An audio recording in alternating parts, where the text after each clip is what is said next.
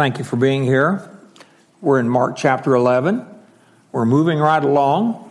Uh, this is a, a, really exciting transitional point in Mark's gospel. Up to this point, Jesus has been teaching and preaching primarily up in Galilee. Um, this has been his primary interest.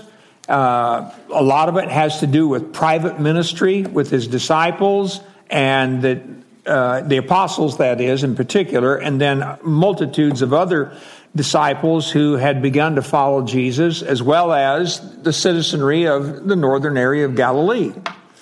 And of course, a lot of miracles were done there, a lot of um, teaching and preaching regarding the kingdom and the change that should come upon a person's life who desires to enter that kingdom and be participants in the messianic rule when Jesus comes. Now, they have begun to make their way to Jerusalem, and they have arrived. They've been making their way. We saw uh, last week they came through Jericho, and there Jesus healed blind Bartimaeus. Significantly, I think that of all the places and all the time that there was going to be a blind man healed, that it was when he was on his way to Jerusalem, indicative of the blindness of the people and the city, and how he could open eyes and cause them to see. And the very next thing you see, it says, Now when they came to Jerusalem, they ascended that hill, that long road from Jericho, several miles, going up, up, up to Jerusalem. There they could see that, that super high, um, you could call it a foyer if you want, uh, this entryway into the temple that rose above the city. And thousands of pilgrims coming from all directions going up to Jerusalem for Passover. Singing the 113th Psalm through the 118th Psalms, known as the Hallel, as they were going up to the city to make their sacrifice for Passover. And so we find in chapter 11, then, beginning in verse 1, it says, Now when they drew near Jerusalem to Bethphage and Bethany at the Mount of Olives, he sent two of his disciples. These are interesting names because one means the house of unripe figs, and the other one, the house of figs. Well, that's going to be significant in a moment as we learn about the fig tree. And so at the beginning here, Jesus says, Go into the village opposite you, and as soon as you have entered it, you will find a colt tied on which no one has sat. By the way, that's significant as well.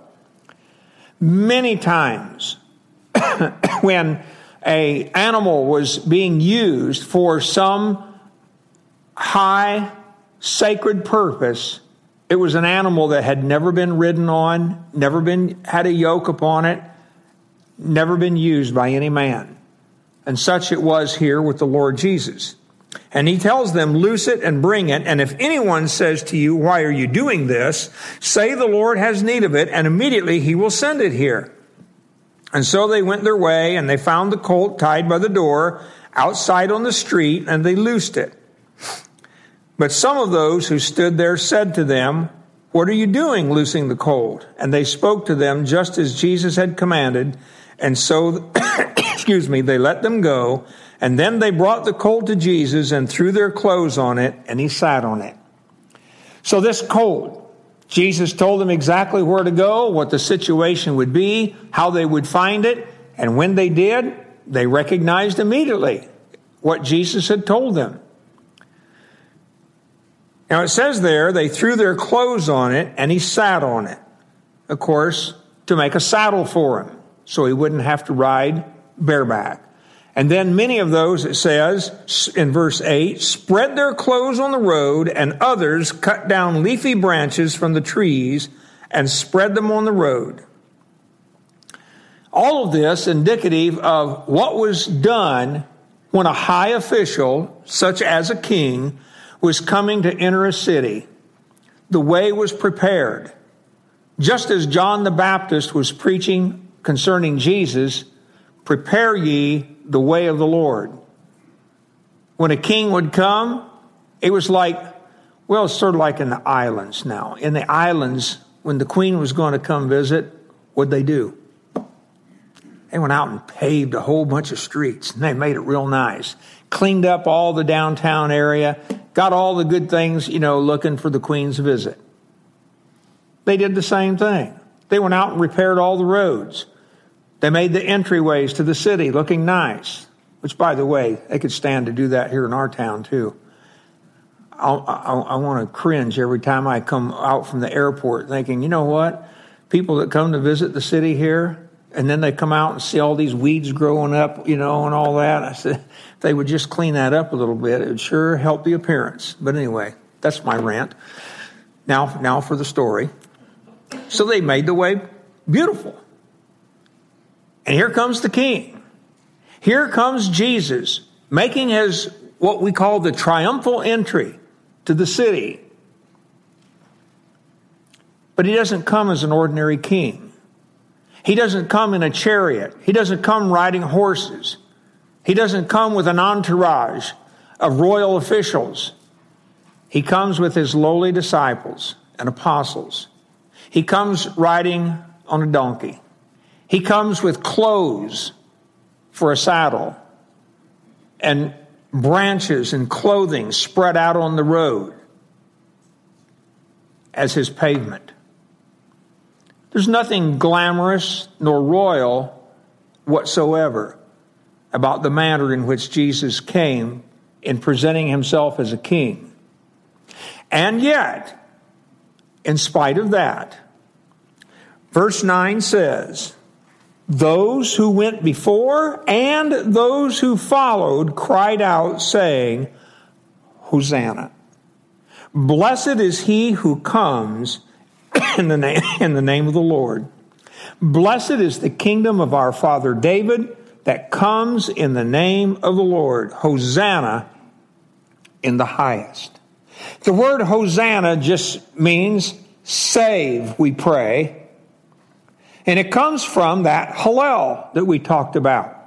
It was very familiar to the Jewish ear. They had been singing it on their way up to Jerusalem. And so if you, if you look at uh, Psalm 118 and verse 25, Psalm 118 and verse 25, which, by the way, is one of my favorite Psalms in, in all the, the Bible.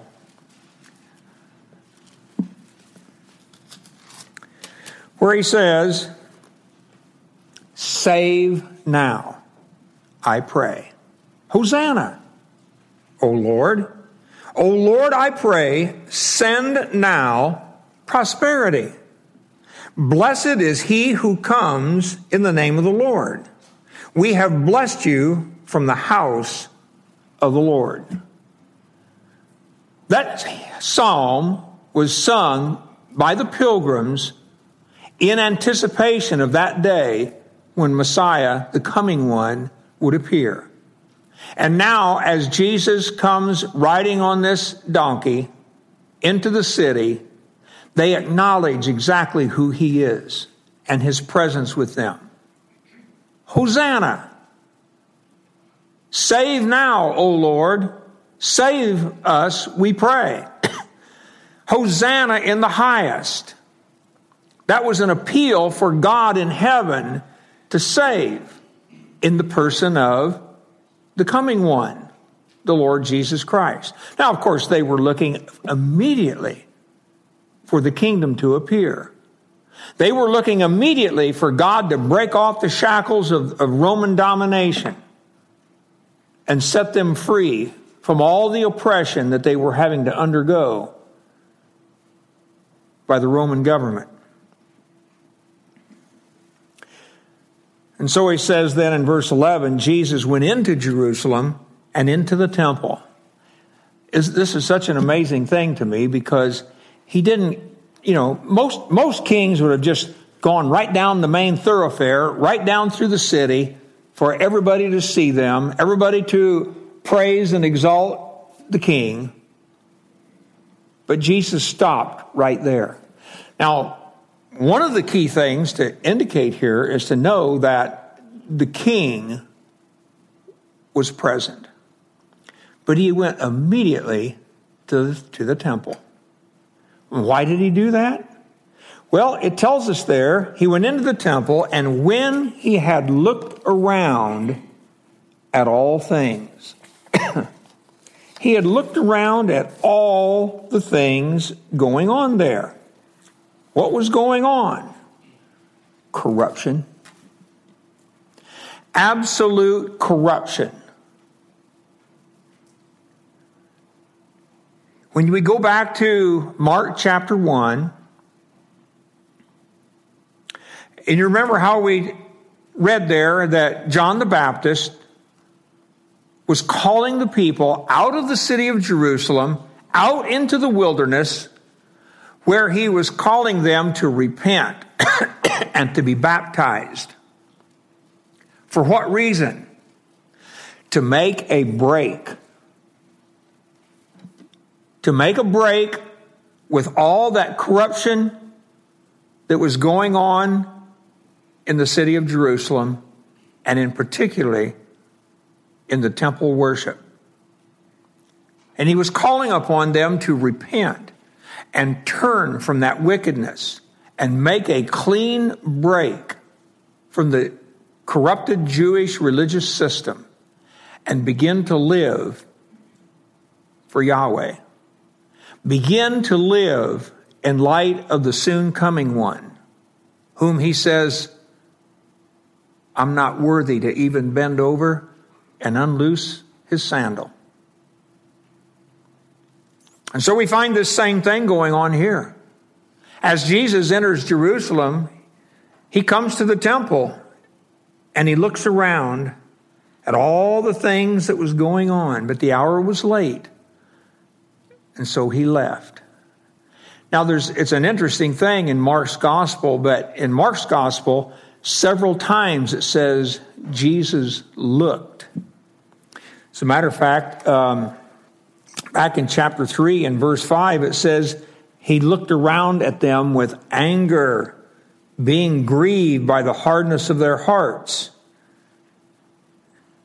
Verse 30, chapter 3, verse 34, it says, He looked around in a circle at those who sat about him and said, Here are my mother and my brothers. Verse chapter 5 verse 32 it says he looked around to see her who had done this thing that is the one who had touched his garment Chapter 6, verse 41, it says he looked up to heaven when he was praying to the Father, when he was breaking the loaves and feeding the 5,000. In chapter 7, verse 34, it says he looked up to heaven and he sighed and said to him, Ephphatha, that is, be opened, when he was healing a blind man's eyes. Also, chapter 8, verse 33, it says he turned around and looked at his disciples and he rebuked Peter.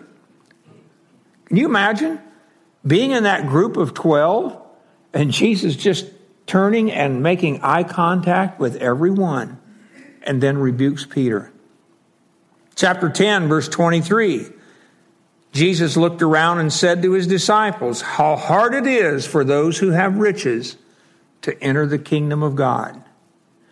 And then finally, we have here in chapter 11, verse 11, that he looked around at the things going on in the temple. What was going on there? Well, we're about to find out. And it wasn't pretty. They left, spent the night in Bethany, says at the end of verse 11, he and the, the 12.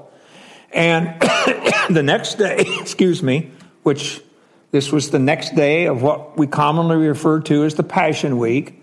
The next day, when they had come from Bethany, he was hungry, and seeing from afar a fig tree having leaves, he went to see it. Perhaps he would find something on it. And when he came to it, he found nothing but leaves, for it was not the season for figs. And in response, Jesus said to it, He spoke to the fig tree. He says, Let no one eat fruit from you ever again. And his disciples heard it. Now, that's only the beginning of the story. we have a little interjection here of another thing going on, but it's all tied together. And then we come back the following day and we find out the result of what the fig tree was all about. A couple things I think we should notice. First off, is he saw from afar a fig tree having leaves. Now it's Passover time. So it's well to note that, of course, we're in end of March. Well, at this time, it's the beginning of April. Um, you're about a month ahead of time for figs to produce. Here was an unusual tree. It was producing leaves, which was an indication that there should have been fruit, but there wasn't any. Now, that happens occasionally. I mean, even us, we have bushes or trees that'll occasionally break forth earlier than some others. I even read one account of a guy, um, he was living in Jerusalem back in the 50s, and a fig tree that was growing out of the, the, the wall of the temple area uh, had produced figs early in the season.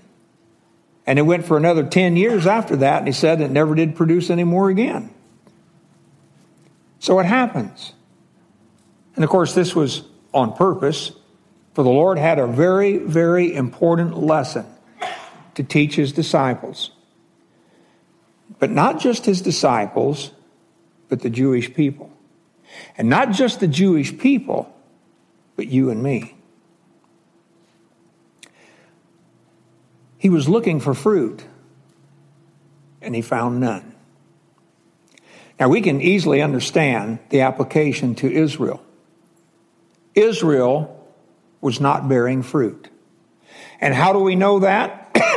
By the next scene we see here, beginning in verse 13. So they came to Jerusalem, and then Jesus went into the temple and began to drive out those who bought and sold in the temple and overturned the tables of the money changers and the seats of those who sold doves. And he would not allow anyone to carry wares through the temple. And then he taught, saying to them, Is it not written, My house shall be called a house of prayer for all nations? But you have made a, a den of thieves. What was happening here? It doesn't tell you expressly, but all of this was going on in the court of the Gentiles. Now, you remember in the vast uh, construct of the, of the temple area, which, by the way, the word here does refer specifically, the word for temple, it doesn't mean the temple structure itself. It's talking about the whole temple area, Hieron. Was about 30 acres. and, uh, excuse me. And in the temple area, you had the court of the Gentiles. Then you had the court of the women. Then you had the court of the Israelites. And then you had the court for the priests and those who ministered in the temple. So you see that each one progressively got a little bit closer to the temple area. Okay, I'll take a drink.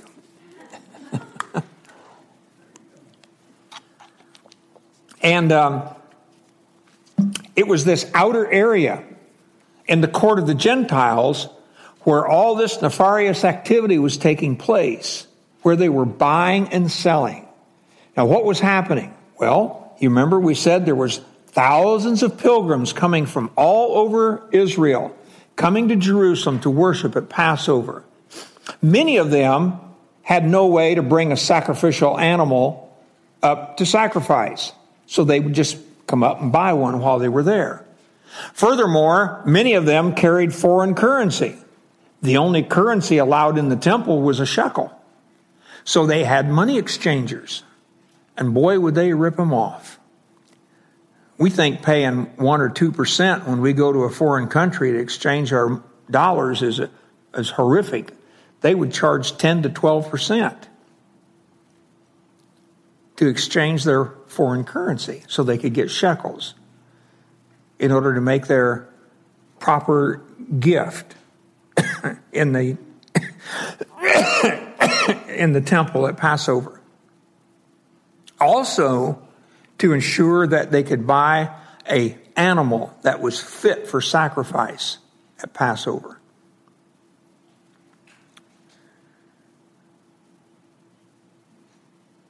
I, am just trying to imagine. I sit here and I think, in this court of Gentiles, all these people with their tables set up, stacks of money piled high, people with their cages with their doves in them so people could buy a dove to make a sacrifice. And in comes Jesus walking into this. And he says, Is not my Father's house a house of prayer? And you have made it a den of thieves, or maybe more literally, a cave for robbers. Now, the whole idea of a cave for robbers, what, what, what does a robber do when he's in a cave? Is he transacting business there? No, he's hiding out. It's a place of protection. And here they were in the temple area, acting as if this was a secure and safe place for them to conduct their business. And Jesus coming, walking in, says, You have made it a den of thieves. And so what does he do? Turns their tables over. Can you imagine the frustration? These guys sitting next to each other, and he just upends their tables, and who knows who had how much money. I could just see them. They were so probably ticked off. But you know who was even madder than them? The chief priests and the scribes in verse 18. And I think you should take particular note right here because this, this one thing was the beginning of why they wanted to kill Jesus. He messed up their system. And boy, did they have a good thing going because they were making money hand over fist every year at Passover, every festival that came up when the pilgrims would come to Jerusalem, they had a deal going. And he just turned their little world upside down. Now, don't you know for a fact that the chief priests and the scribes got their cut? They were making their money off of this. And so they get upset, verse 18, and they sought how they might destroy him for they feared him because all, in other words, they were plotting. They were making a plan how they could do it. How were they going to do it? they feared the people. And they were, because they were astonished at his teaching. In other words, the people were held Jesus as in such high reverence, they couldn't just grab him and haul him off and put him to death they would, the way they would have an ordinary person who's acting so high and mighty as to dump their tables over. And that word astonishment, look back there at chapter 1 and verse 22. In verse 21, it says they went into Capernaum. This is, of course, up in North Galilee. And it says immediately on the Sabbath, he entered the synagogue and taught, and they were astonished at his teaching, for he taught them as one having authority and not as the scribes. It's the same word astonished there as it is here in chapter 11. And that word astonish means to strike with such awe. It's like, it was like we would just say, knock my socks off. It blew me away at what Jesus was teaching. That's how hard his teaching struck them. And it tells then in verse 19, when evening had come, he went out of the city. Now, it tells us there in verse 16, he would not allow anyone to carry wares through the temple. And you look back to, um,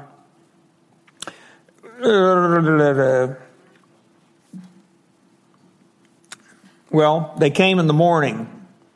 I can't remember where the verse was. They entered the city. Apparently, he had been there all day messing up their whole system, blocking the way. Now, I don't know what exactly it means here in verse 16. He would not allow anyone to carry wares through the temple, whatever it was they were buying or selling, or something, something that people were, were using the court of the Gentiles as a shortcut, just to walk through the temple with no respect or regard for what the purpose of the temple was and having no regard for what God, Jesus says here, my house shall be a house of prayer for all who?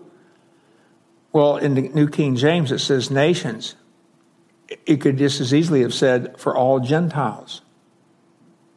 That area that they were using was supposed to be a place where Gentiles could come and approach God and pray. And what had they done? They had effectively just shut them out and prevented them from any access to God. What did they do? What? They just let the Jews in. Only the Jews could go into the court of women, the court of the Israelites, or into the high priest area. The Gentiles had no place to go. They had turned it into a marketplace a shopping center, if you will. And so, verse 20, verse 19, when evening had come, he went out of the city. Now it's on the next morning. As they passed by, they saw the fig tree dried up from the roots. Well, here's the finishing lesson to the fig tree it was dried up from the roots. When Jesus said, Let it bear no more fruit, he began at the very roots and death began to spread through that fig tree, and the whole thing began to wither and die. And Peter, remembering, said, Rabbi, look, the fig tree which you cursed has withered away. And Jesus answered and said to him, Have faith in God. What an amazing answer. What was Jesus looking? You know, here's Jesus walking down here. He looks afar off and he sees this most unusual fig tree out there. One with leaves. One that, from all respects, would have had fruit growing on it. And he gets up there close and he begins to inspect and he sees nothing. Poor old Israel. On the outside, superficially, they look pretty good. Oh man, I wish I had. I wish we had some time to go back and look in the Old Testament of all the denunciation that Jesus gave to Israel through the prophets, how they would go through the religious motions. I always like to turn to Jeremiah chapter 4 and 5. Because Jeremiah says, yeah, they go down, they go down to the temple, they make their sacrifice, and they say, As the Lord lives, that would be like you and me saying, Well, praise the Lord.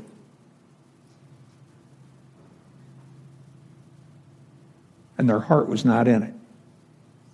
It was just something that flew off their lips with nothing to back it up here.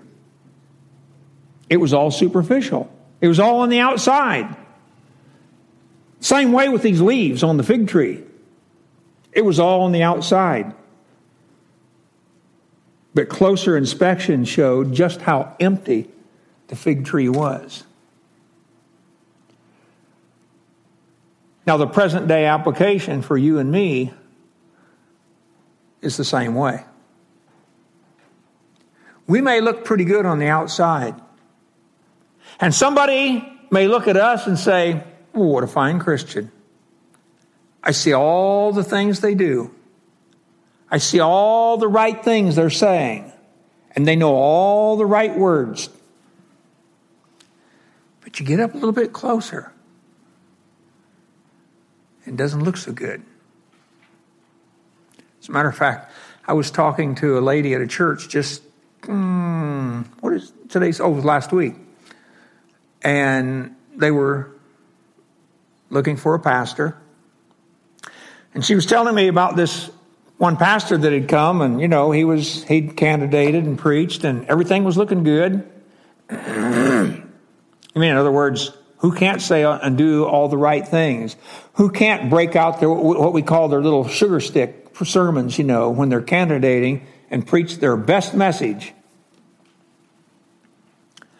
But then the men had a men's retreat and they invited him to come along.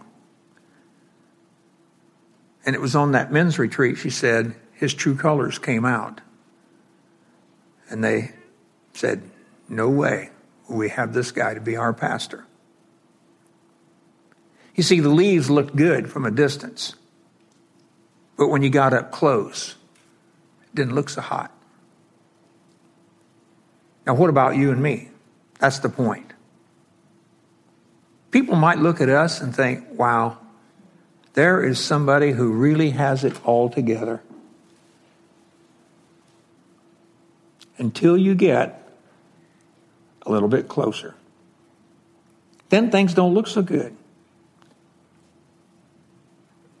And our weaknesses and our imperfections begin to show through.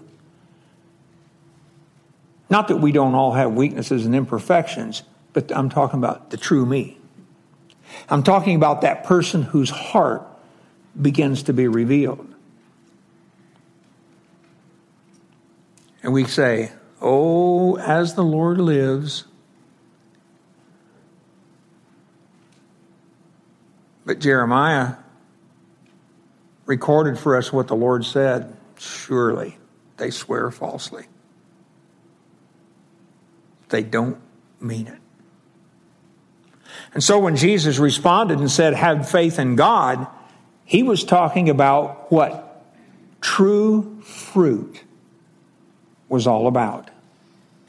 You'll notice what he goes on to say Surely I say to you, whoever says to this mountain, Be removed and cast into the sea, and does not doubt in his heart, I want you to watch the focus on the heart. Who does not doubt in his heart, but believes that those things he says will be done, he will have whatever he says. Therefore I say to you, whatever things you ask when you pray, believe that you receive them and you will have them. And whenever you stand praying, by the way, do you see the things that are mentioned here? The, the, the essentials? Number one, faith. Number two, prayer. If there's going to be production of fruit in your life, there must be faith, and there must be prayer. but notice what he says about answered prayer. He says, If you have anything against anyone, forgive him, that your Father in heaven may also forgive you your trespasses. But if you do not forgive, neither will your Father in heaven forgive your trespasses. If we try to pray, if we just try to focus as hard as we can and pray, oh God, my Father, da da da, and you go on and you pray the most beautiful prayer all the time that you've got something over here against somebody and you haven't forgiven them, then that prayer, Jesus says, is just plain worthless because he's not going to forgive you your trespasses if you haven't already forgiven your brother. They go hand in hand. To hold aught against anyone renders our prayers ineffective. And they don't go anywhere. And they won't get answered and neither will he forgive you your trespasses. Oh, I know we like to think, oh, everything's under the blood. I've been forgiven of all my sins. At the cross, when you met the Lord Jesus Christ, your sins were forgiven. But what have you done since then? And how have we walked before the Lord since that time? Israel wasn't doing such a good job. They had messed the temple area up completely. The whole system of what they were doing rendered all that they were doing, all the things that they were saying, ineffective. And it was primarily the religious leaders that were the guilty ones.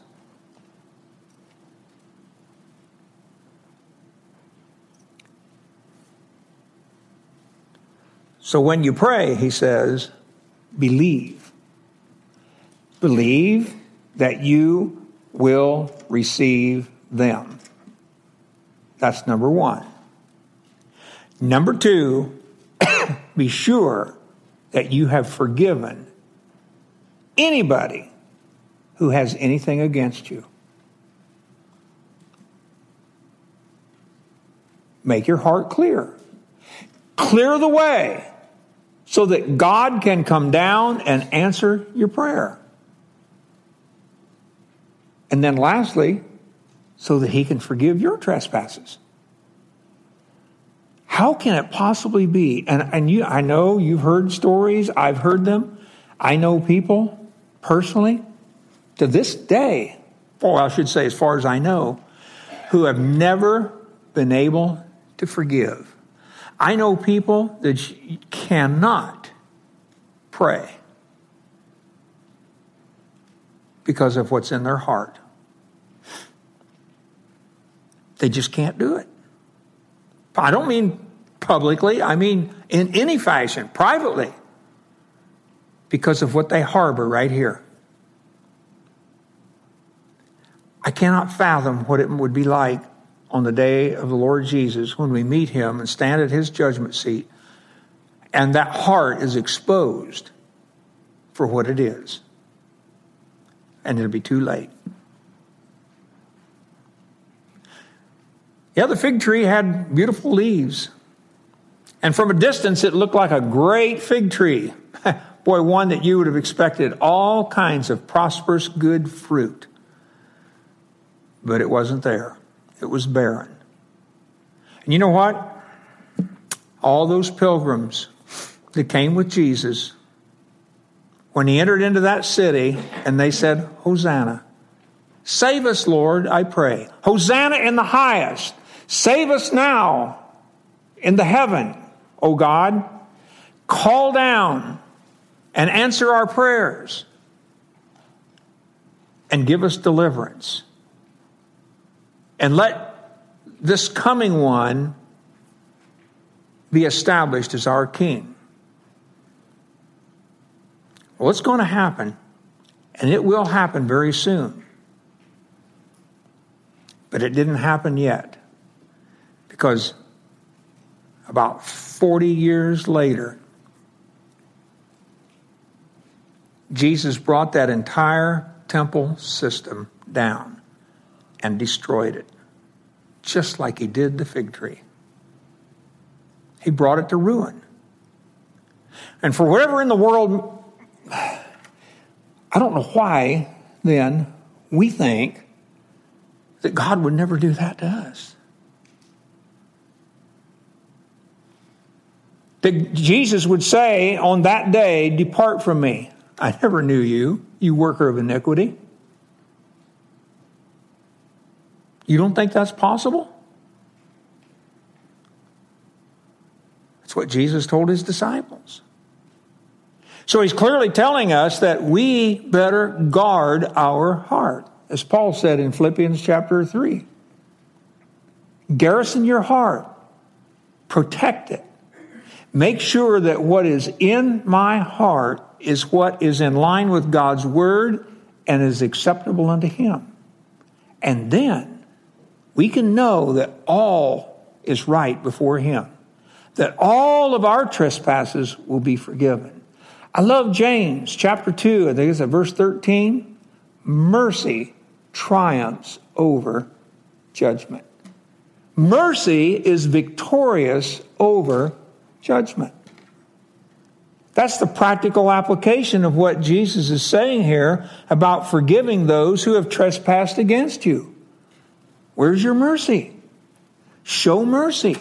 Forgive. And move on with your Christian life so that you can walk with God and know that He hears your prayers and that He will answer. Let's pray. Father, in Jesus' name, we thank you for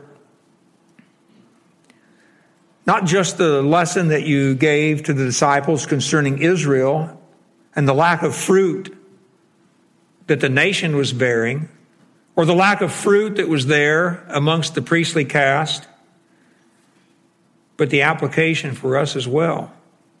And to know that if our hearts are right before you, if we have humbled ourselves before you, if we have forgiven our brother his trespasses, then you are there to forgive us and the windows of heaven are open to hear our prayer. God, I pray that we would recognize the necessity of just praying a list. But to praying a prayer that seeks to know you. I pray, Father, that you would grant it to us and that you would answer that prayer that was prayed earlier by Ken that you would visit with us today. In Jesus' name we pray. Amen.